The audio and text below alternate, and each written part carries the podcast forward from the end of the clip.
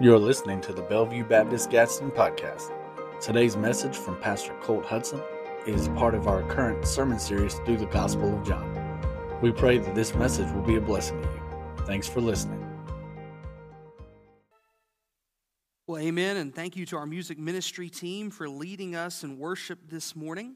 If you will, go ahead and be turning in your Bibles to John chapter 21 verses 20 through 25. Again, that is John chapter 21, verses 20 through 25. And uh, today we are going to be, Lord willing, finishing the Gospel of John. As you're turning there, I just want to share uh, a little bit of a, a, story with you this morning. Uh, every year around Christmas time, we have some traditions in our family, just as I'm sure you do. When the holidays approach, there are certain things that we do every single year.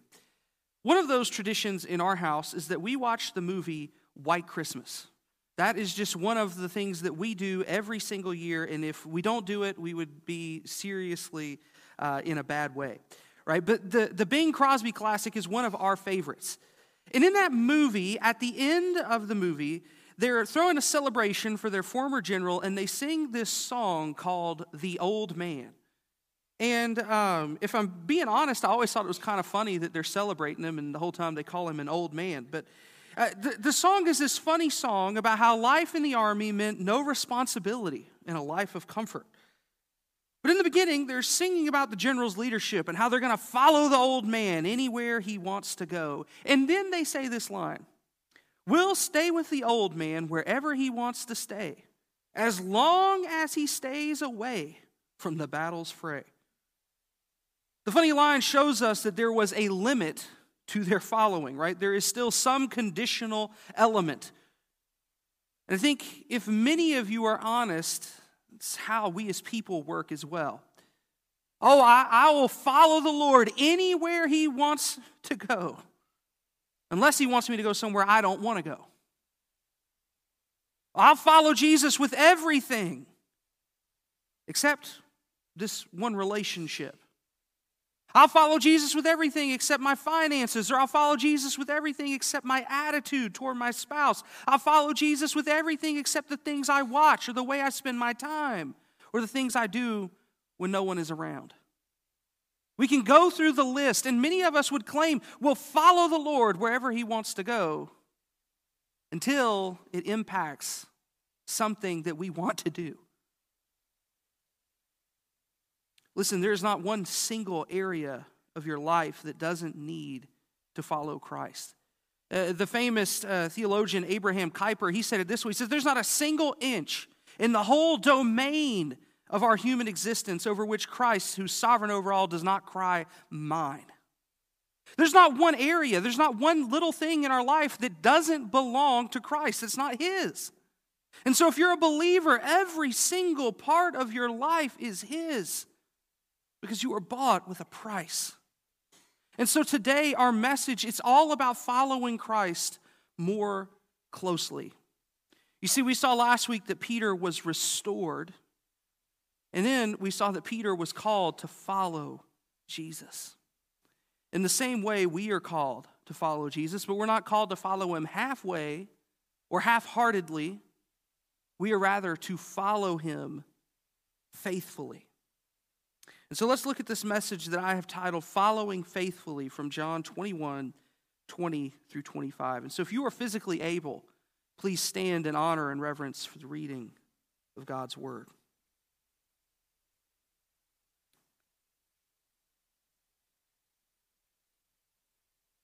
Verse 20 says that Peter turned and saw the disciple whom Jesus loved following them.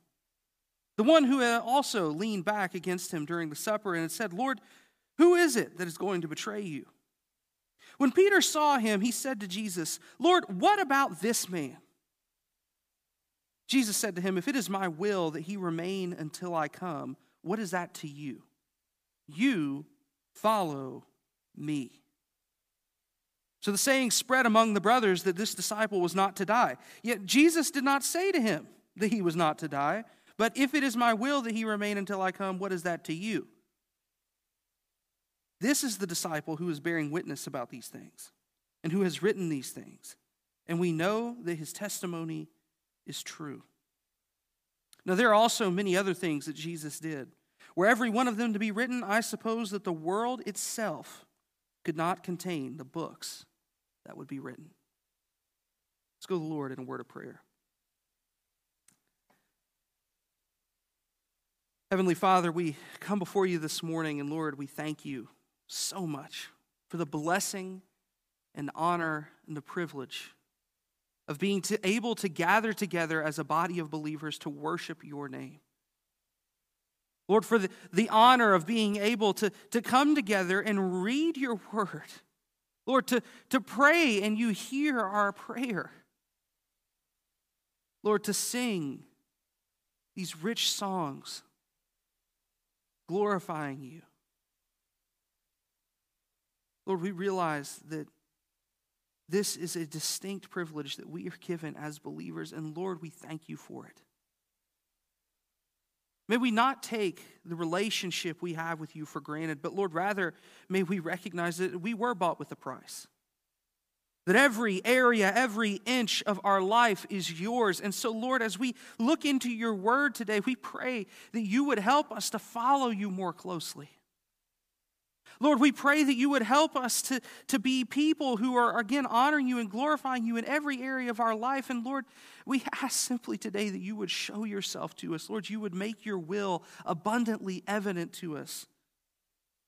Lord, you would give us eyes to see and ears to hear hearts and minds to understand what your perfect and sufficient word has for us. Lord, convict us, strengthen us, equip us, and unite us around the truth. We ask this in Jesus' name. Amen.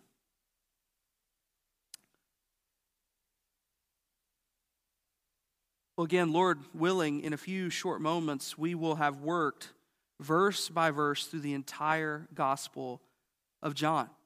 And it has been a distinct honor and privilege to do this with you. I uh, have enjoyed it so much and looking forward to, uh, as Brandon said earlier, moving on to something else uh, exciting in the next five weeks, looking at a, a, sermon series through the five solas of the Reformation. And so uh, we hope that you will Uh, join us for that. But as we have been working through the Gospel of John, what we've seen is that there is so much amazing truth in it. And we recognize that's obvious and apparent because it's scripture, right? Of course, this is so full of truth. Every word in it is the perfect truth of God. But I hope as we have gone through this, you have seen this theme you have seen more of the amazing glory of Christ and the magnificence of our Lord. I, I, hope and I pray that you have, you have seen God as sovereign and majestic and holy and loving and gracious and merciful, sacrificial, kind, and powerful. Because as we've gone through these texts, this is the kind of Lord we have seen revealed to us over and over and over. And in short, what we find as we look back over this book is that he is a God worth following with every ounce and fiber of our being. You see, we are to love him with all of our heart, soul, mind, and strength. We're to do everything we do to the honor and the glory of God. And we saw last week where Peter was told clearly not only was he going to follow Christ, that it was going to be difficult, that it would cost him dearly in terms of his life. He would be martyred for the faith. But the text tells us that it would glorify God that Peter would follow him even to the end of his life. We end last week with Jesus telling Peter two words follow me. And we understand that this is a command, right? If we look at it, those two words are incredibly simple follow me. Again, this command is not conditional. There's no qualifier. There's nowhere in here that says, follow me if you feel like it or if you have the time. Rather, this is an unconditional statement. Follow me no matter what. And the same is true for us. We are to follow him no matter what? What so often happens is that we fail, right? In fact, we inevitably fail. We've all fallen short of the glory of God, and none is righteous. No, not one. Thankfully, if we place our faith in Christ and repent of our sins, we're saved from that state of being dead in sin to being a new creation. But the, the old man tries to well up in us sometimes. We're still in a fallen world. We're still in a sinful flesh that rebels against us sometimes. And so, sin, unfortunately, is something we will never totally be rid of in this life. We're to put it to death to the best of our ability by God's grace, but we, we realize that we are going to fall short. But what this does is it reminds us that we all have work to do in following Christ more closely. Every single one of us here, whether you've been a believer for, for five minutes or 50 years or more, every one of us has work to do in growing closer and following Christ more closely. You see, Peter hadn't been restored five seconds before he, we see him more worried about what is going to happen to John than what he's called to do. Immediate, right? Jesus has no more finished saying, Follow me, that we see Peter jump into something that he's not supposed to be dealing with. And so, what I want us to see here is that this text is going to deal with the theme of following Christ. And I, I just want to show us three areas of following Christ that show up in this text. Three things that will help us follow Christ more faithfully. The first one is that we don't need to focus on others. Don't focus on others. Now, you're probably hearing that going, wow, that's a weird message to hear in church. Don't focus on others, right? I'm not telling you to be self centered. I'm not telling you not to be attentive to the needs of others or to be someone who is not sharing the gospel with others. That's not what I'm talking about. I'm talking about when it comes to our following Christ. Don't focus on others. Let me explain here. Peter has been restored.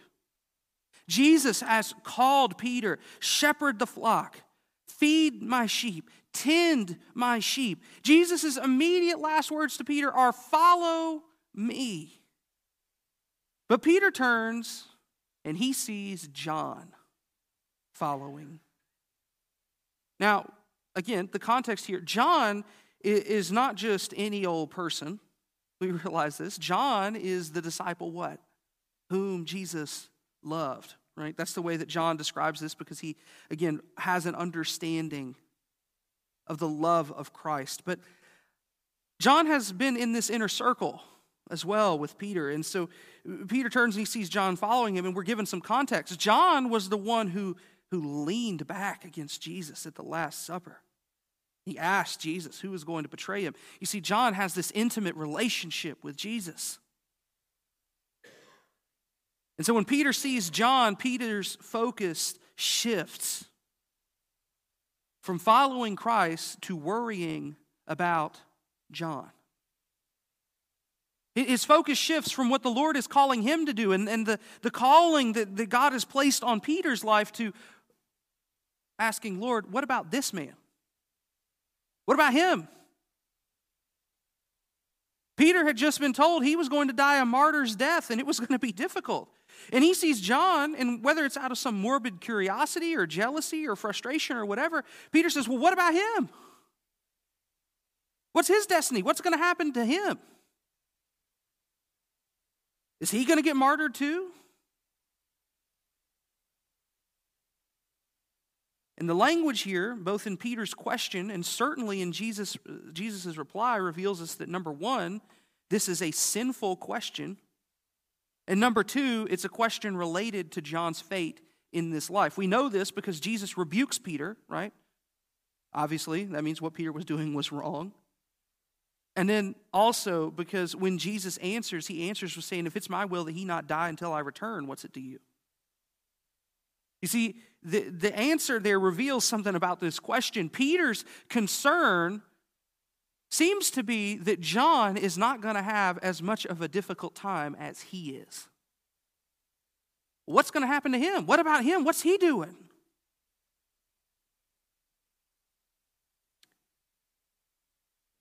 But it's not just Peter. You see, the others kind of are in this as well. Verse 23 says that the saying circulated that John would not die. All the brothers, the, the disciples, the believers, This saying is going around, and, and I love it here because John himself is saying, hey, that is not what Jesus said. I'm telling you. He didn't say, I'm not going to die. He said, What's it to you if that's my will? John obviously here recognizing what was going on. But, but Peter here has a calling to follow Jesus, but his focus in this moment is not on what Jesus called him to, but on what is going to happen to someone else. And the implication here should be obvious for us. We don't need to focus on what everyone else is doing and what God has called everyone else to do. We need to focus on following Him to the best of our ability. And, and we're going to discuss this more in a few minutes, but right now, let's just discuss this issue of focusing on others. Okay, many of you in the church are no different than what Peter was doing here in the text. Many of you are not following Christ the way you're supposed to because you're too concerned and wrapped up in what everyone else is doing. Our eyes are not in the place where they're supposed to be. Our focus is not on Christ, our focus is on everything else. And that's a problem. You see, we're not to live in a state of comparison with everyone around us. You know, you can always make yourself look better or worse when it comes to comparing yourself against others, right? We can do this very easily. I've used the illustration before, uh, again, of a, of a person who goes to the gym and he's in there and he's working out and he feels like he's doing pretty good. And this, you know, morbidly obese person comes in and they do two minutes on the treadmill and then they walk out and he's going, man, I'm getting it, right? I'm so much better than these people. And then a Marine comes in right? And, and then he gets on and he's running, you know, full throttle. He's lifting weights, he's doing all these stuff. And the man goes, Man, I am awful. You see, it's easy for us to make ourselves look better or worse. And, and when it comes to comparing yourself with others, what happens is that we kind of have this in two different ways. One way is that subconsciously we're always comparing ourselves to everyone else. And then the other one is more conscious, where we say, Oh, well, you know, here's this other person who's doing something and here I am. And what we do when we're doing this consciously is that we so often will determine who we compare ourselves with based on our feelings and our emotions at the moment. If we're feeling bad, we're going to look around and say, man, you see what so and so's doing? Man, they don't have it together. Their life's falling apart. Man, I, I'm doing all right. Or if, you know, we're feeling bad about ourselves, we'll look and we'll say, man, everybody else's life is perfect. Mine's awful. Why is mine so much worse than everyone else? And what we're doing is we're allowing our emotions to begin to dictate uh, our, our, our identity in our mind. We're allowing our emotions to begin to dictate what we do and how we feel instead of realizing that it's not our emotions and our comparisons with other people. Rather, it's that we are to be focused on Christ and following Him in what He has called us to.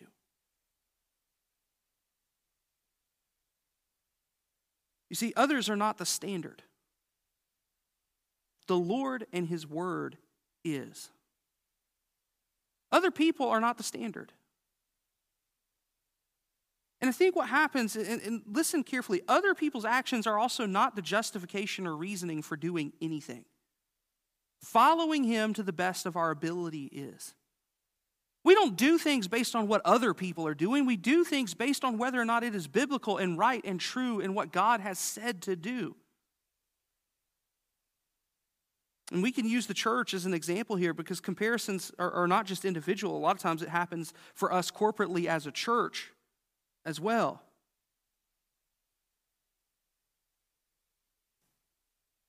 People love to say, well, you know, that big church down the road, they're doing this. Or, oh, that poor little bitty church. Trying to, you know, take this little patronizing tone. But we need to realize that what they're doing is not the justification. Their actions are, are not the reasoning that we're to do anything. You see, the goal is not to be the biggest church, it's to be the most faithful church we can be. Our goal is not to be the most popular church, it's to be the most glorifying to God we can be. And yet, so often we say, oh, if we want to be like the big churches, we need to sing this music and dress like this and stop preaching that. We don't want to be like other churches, and as people, we don't want to be like other people. We want to be what Christ has called us to be in the Word. And so I, I, get frustrated because so often what I see are believers who are more concerned with what other people think about their life than what Scripture says. We're more concerned in, in keeping up with the Joneses than keeping in line with Scripture. Another one that I get all the time when I'm talking to people is, well, you know, I don't want to go to church because of the hypocrites. How often do we hear that? Oh man, it's all these hypocrites in church. It's the same issue. Again, who cares what others are doing? You follow me. The command to follow Christ is not invalidated because others aren't doing it. This is not just comparisons with the world. You see, Peter was comparing himself with a brother in the faith. Peter was comparing himself with John.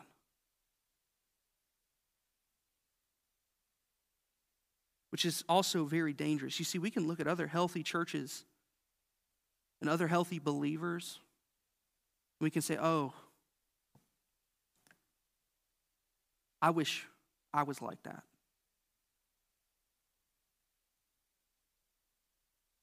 I wish I had more spiritual maturity, or our church had more spiritual maturity. Or we can look at other believers and say, you know, I wish I had the life they have. Their life looks so easy and wonderful. Why is mine so hard?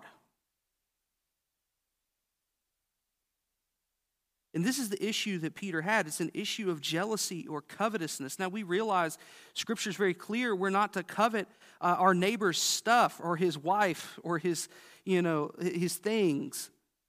But we're also not to covet their life. And what we see here is a problem. Peter's you know, I wish, you know, what's going to happen to him? Is he going to get it better than I am? And so often we say, oh, I wish my life was like theirs. Other believers have it better. And do you know why this is so bad? It's doing a lot of things, but fundamentally, deep down, if we keep pushing down to the root of it, what we're doing is we're saying that God's plan for your life is not perfect, ultimately. It's denying God's sovereignty and his all-knowingness and his goodness because if you're if you're saying this you're essentially saying if I had someone else's life God would be better. And since I don't have someone else's life God doesn't know what's best for me and I know better than him. And that is dangerous. We're all susceptible to this. It's easy. We need to realize what Jesus says here. He says, If it is my will, what is that to you? And essentially, what he's saying to Peter is, you know, again, is my will not perfect and good and true? If that's my will, then what does it matter to you? It's the same idea that we see in Romans 9. Does the pot get to question the potter? No. So instead, what we see is that we are to focus on following Him and executing His will for our life to the best of our ability. Realizing that He knows exactly what we need. And if He has put us in this life, eh, this is the, the thing that I love that, that passage from Esther, you know, for such a time as this. God placed every one of us where we are in the specific time, in the specific place, in everything you want to go through based on His perfect good will. We are here for a purpose and a reason, and it is to follow God in that context. So we focus on Him, we follow His will. But here's the thing I can't follow two people at one time. I can't do it. If I'm in a car and I got and I'm trying to follow two people and they go different paths, I can't follow both. I have to pick. And in the same way, this is where we are today. As believers, we have to come to a fork in the road where we realize um, I can either focus on what everyone else is doing and try to chase what is, going on in their life, whether that's the, the sinful world or even other believers. Or I can focus on and follow what God has called me to do from the clear teaching of Scripture. I can glorify Him in the life that He has placed me in, and I can learn to be content in that and trust His will. Which brings us to our second point. Don't focus on others. You follow me, right? So follow him.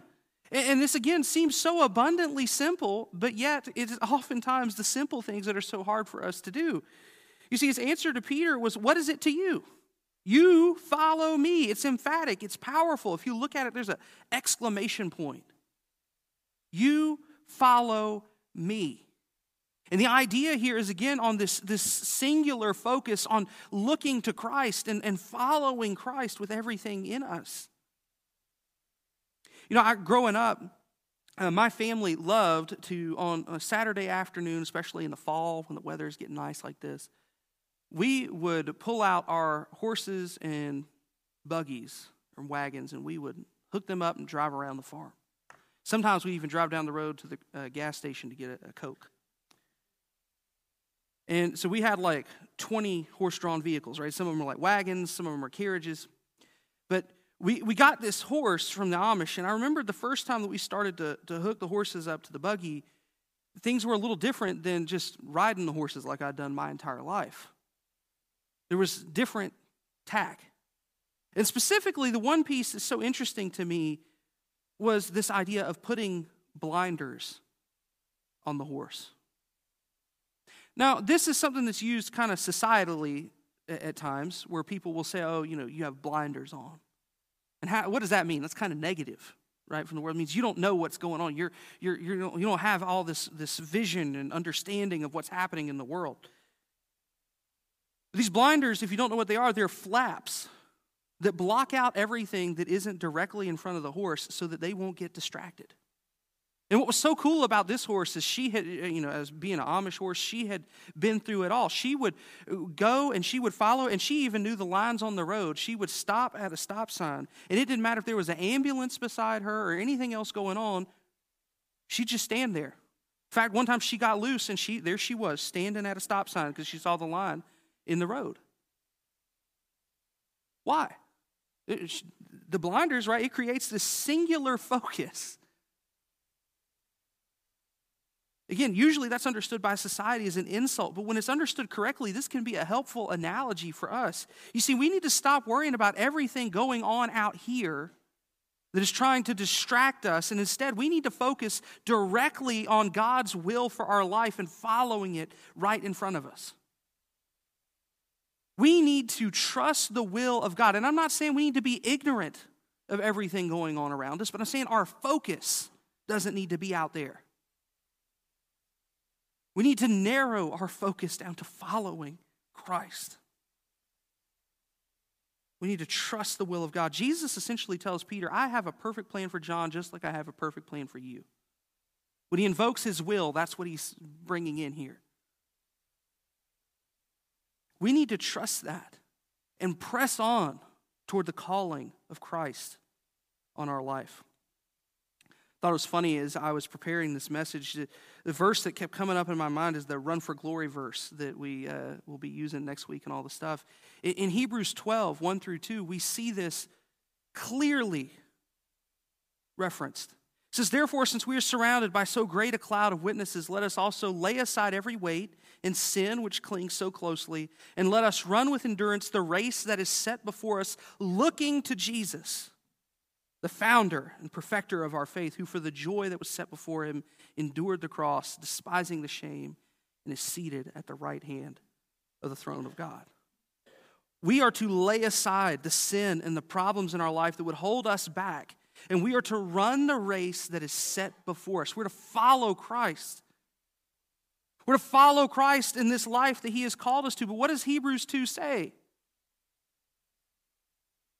Looking to Jesus, keeping our eyes on Him. See, the only way we're going to run this race with faithfulness is to look to Christ. The only way that we will follow faithfully is to look to Christ. We don't look at the world, we don't look at others, we look at Christ and we follow Him. What we see is that this race is set before us, and it is Jesus who has set that race before us. The Lord has, has ordained and planned everything that we're going to encounter on that race every rock, every pothole. And we're to run it with endurance, looking to Him. You know, the first thing I ever remember being taught in baseball as a, as a tiny kid was keep your eye on the ball, right? Keep your eye on the ball. You see, when it comes to following the Lord, it is a simple truth, but we need to keep our eyes on Christ. We only ever follow others as they follow Christ. You know, when, when Paul says, imitate me as I imitate Christ, that was his point. Where I follow Christ, follow me. And so we are to look to him. And, and we realize that each of us have different paths in our life that God has called us to live out faithfully. And we're to follow Jesus even if it means we are going to suffer more than others or differently than others. It's easy to look around and go, well, why is my life not like that? We always tend to see the grass as greener on the other side. But we need to realize that the Lord has a perfect plan for us, just like He has a perfect plan for others. Keep our eyes on Him. Remembering that He is the one who set the race before it, He is the one who marked it out. So don't focus on all this stuff. You follow Him. Which brings me to our, our final point this morning which is that we need to remember that you have not arrived as a follower. You never arrive as a follower. We have two big thinking problems when it comes to thinking about Jesus. The first one is that we think of Jesus far too little. And the second one is that when we do think about him, we think far too little of Jesus. Okay? We don't think about him enough, and we don't think enough of him. Right? We don't realize how big and magnificent and wonderful and glorious he is. We have a tendency to diminish Christ and what he has done. But let me tell you, our God is no small God. And what John is telling us here at the end, he says, Listen, I, am the disciple, right, who's bearing witness about these things, written these things, and, and we know that this is true. We know it's true. He says there's also many other things that Jesus did.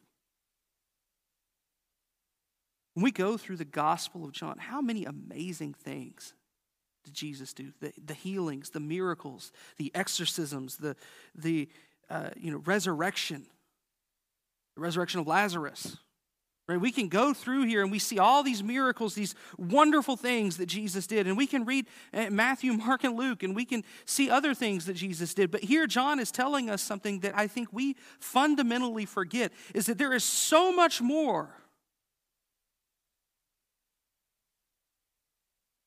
There are many other things that Jesus did. And, and he says, if every one of them were to be written, the world itself could not contain the books that would be written. In other words, Jesus is infinitely greater than we can imagine. And it doesn't take much for us to understand this. You know, if we, we start to look at things like the size of the universe, and yet the complexity with which it functions each and every day.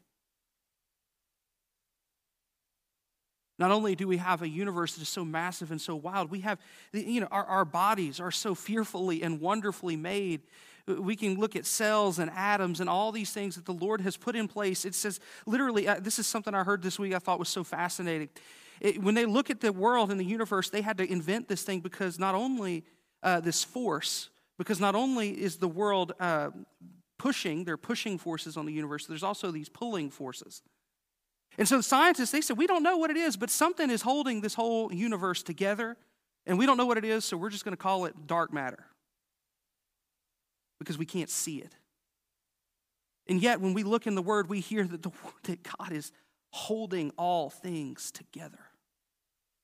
So we don't know why this whole thing is existent. We don't know why we're, why we're here in these bodies, why they function the way they do, why the universe functions the way they do. It's because God is holding it together. The Bible says that He is higher than the heavens are above the earth. God is infinitely matchless and magnificent and great and wonderful. And then when we begin to look at God's word in the book that we do have that reveals imperfectly, and we realize that scripture, we don't need all these other books, right? John is, is saying, you know, if you wrote everything down, we, we wouldn't be able to, the world wouldn't be able to contain all of this amazingness of who Jesus is. But God has given us His perfect and complete word. The Bible says it is given to us that we would have everything we needed to be complete. So we don't need all those things. And, and here's what's so crazy as we just look in this, in this book that God has given us in His perfect and sufficient truth that we'll talk about next week, we can plumb the depths of it. And we've been doing it for thousands of years, and we're still amazed at the depth of God's word. We can hear a sermon on a passage that we've heard 15 times, and yet we, we, it cuts us differently because it's living and active.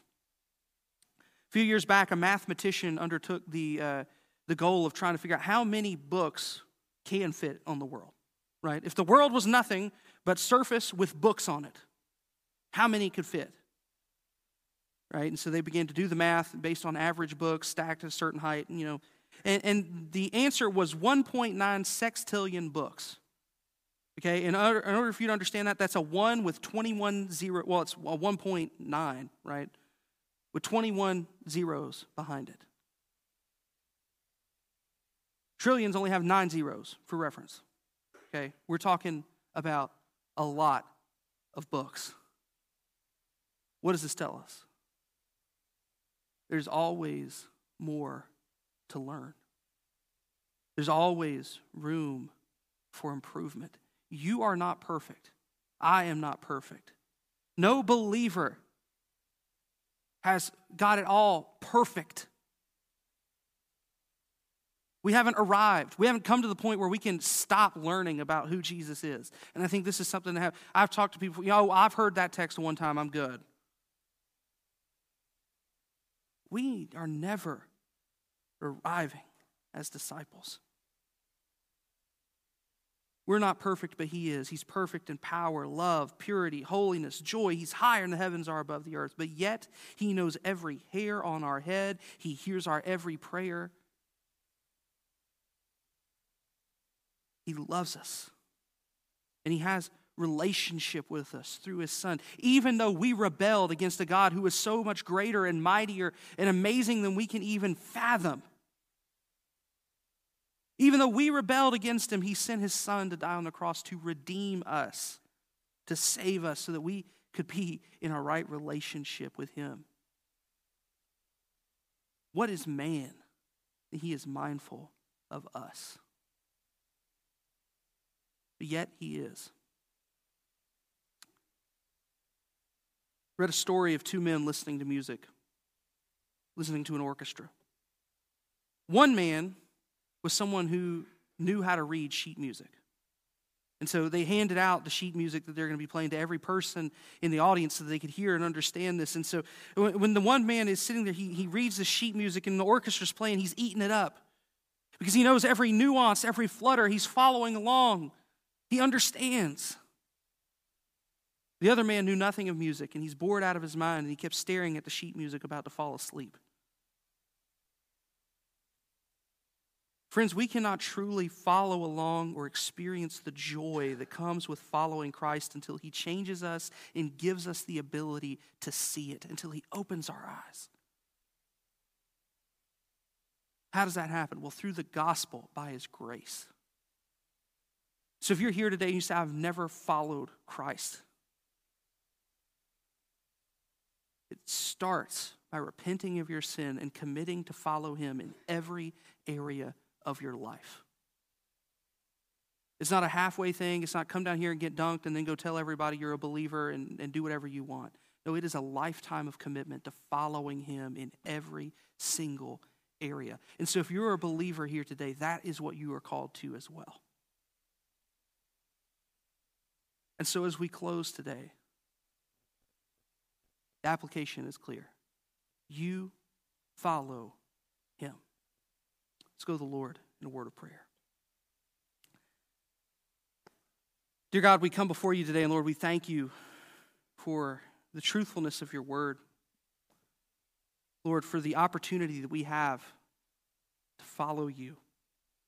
Lord, we pray that for each and every believer who's here today, every one of your people, that, Lord, they would follow you and they would be inspired to follow you more closely. Lord, you would convict them and encourage them in that. You would strengthen us, that we would be able to fulfill the tasks you have laid out ahead of us. Lord, keep our eyes on you. But Lord, if there's someone here today who is not following you, who's never followed you, Lord, we pray that you would open their eyes, that they would not only have the ability to follow you, but they would experience the joy that comes with it. Lord, move in our midst and have your will be done. In Christ's name, amen. Thank you for listening to the Bellevue Baptist Gadsden podcast. We would love for you to join us on campus for worship Sunday mornings at 1045. We look forward to seeing you. Have a great week.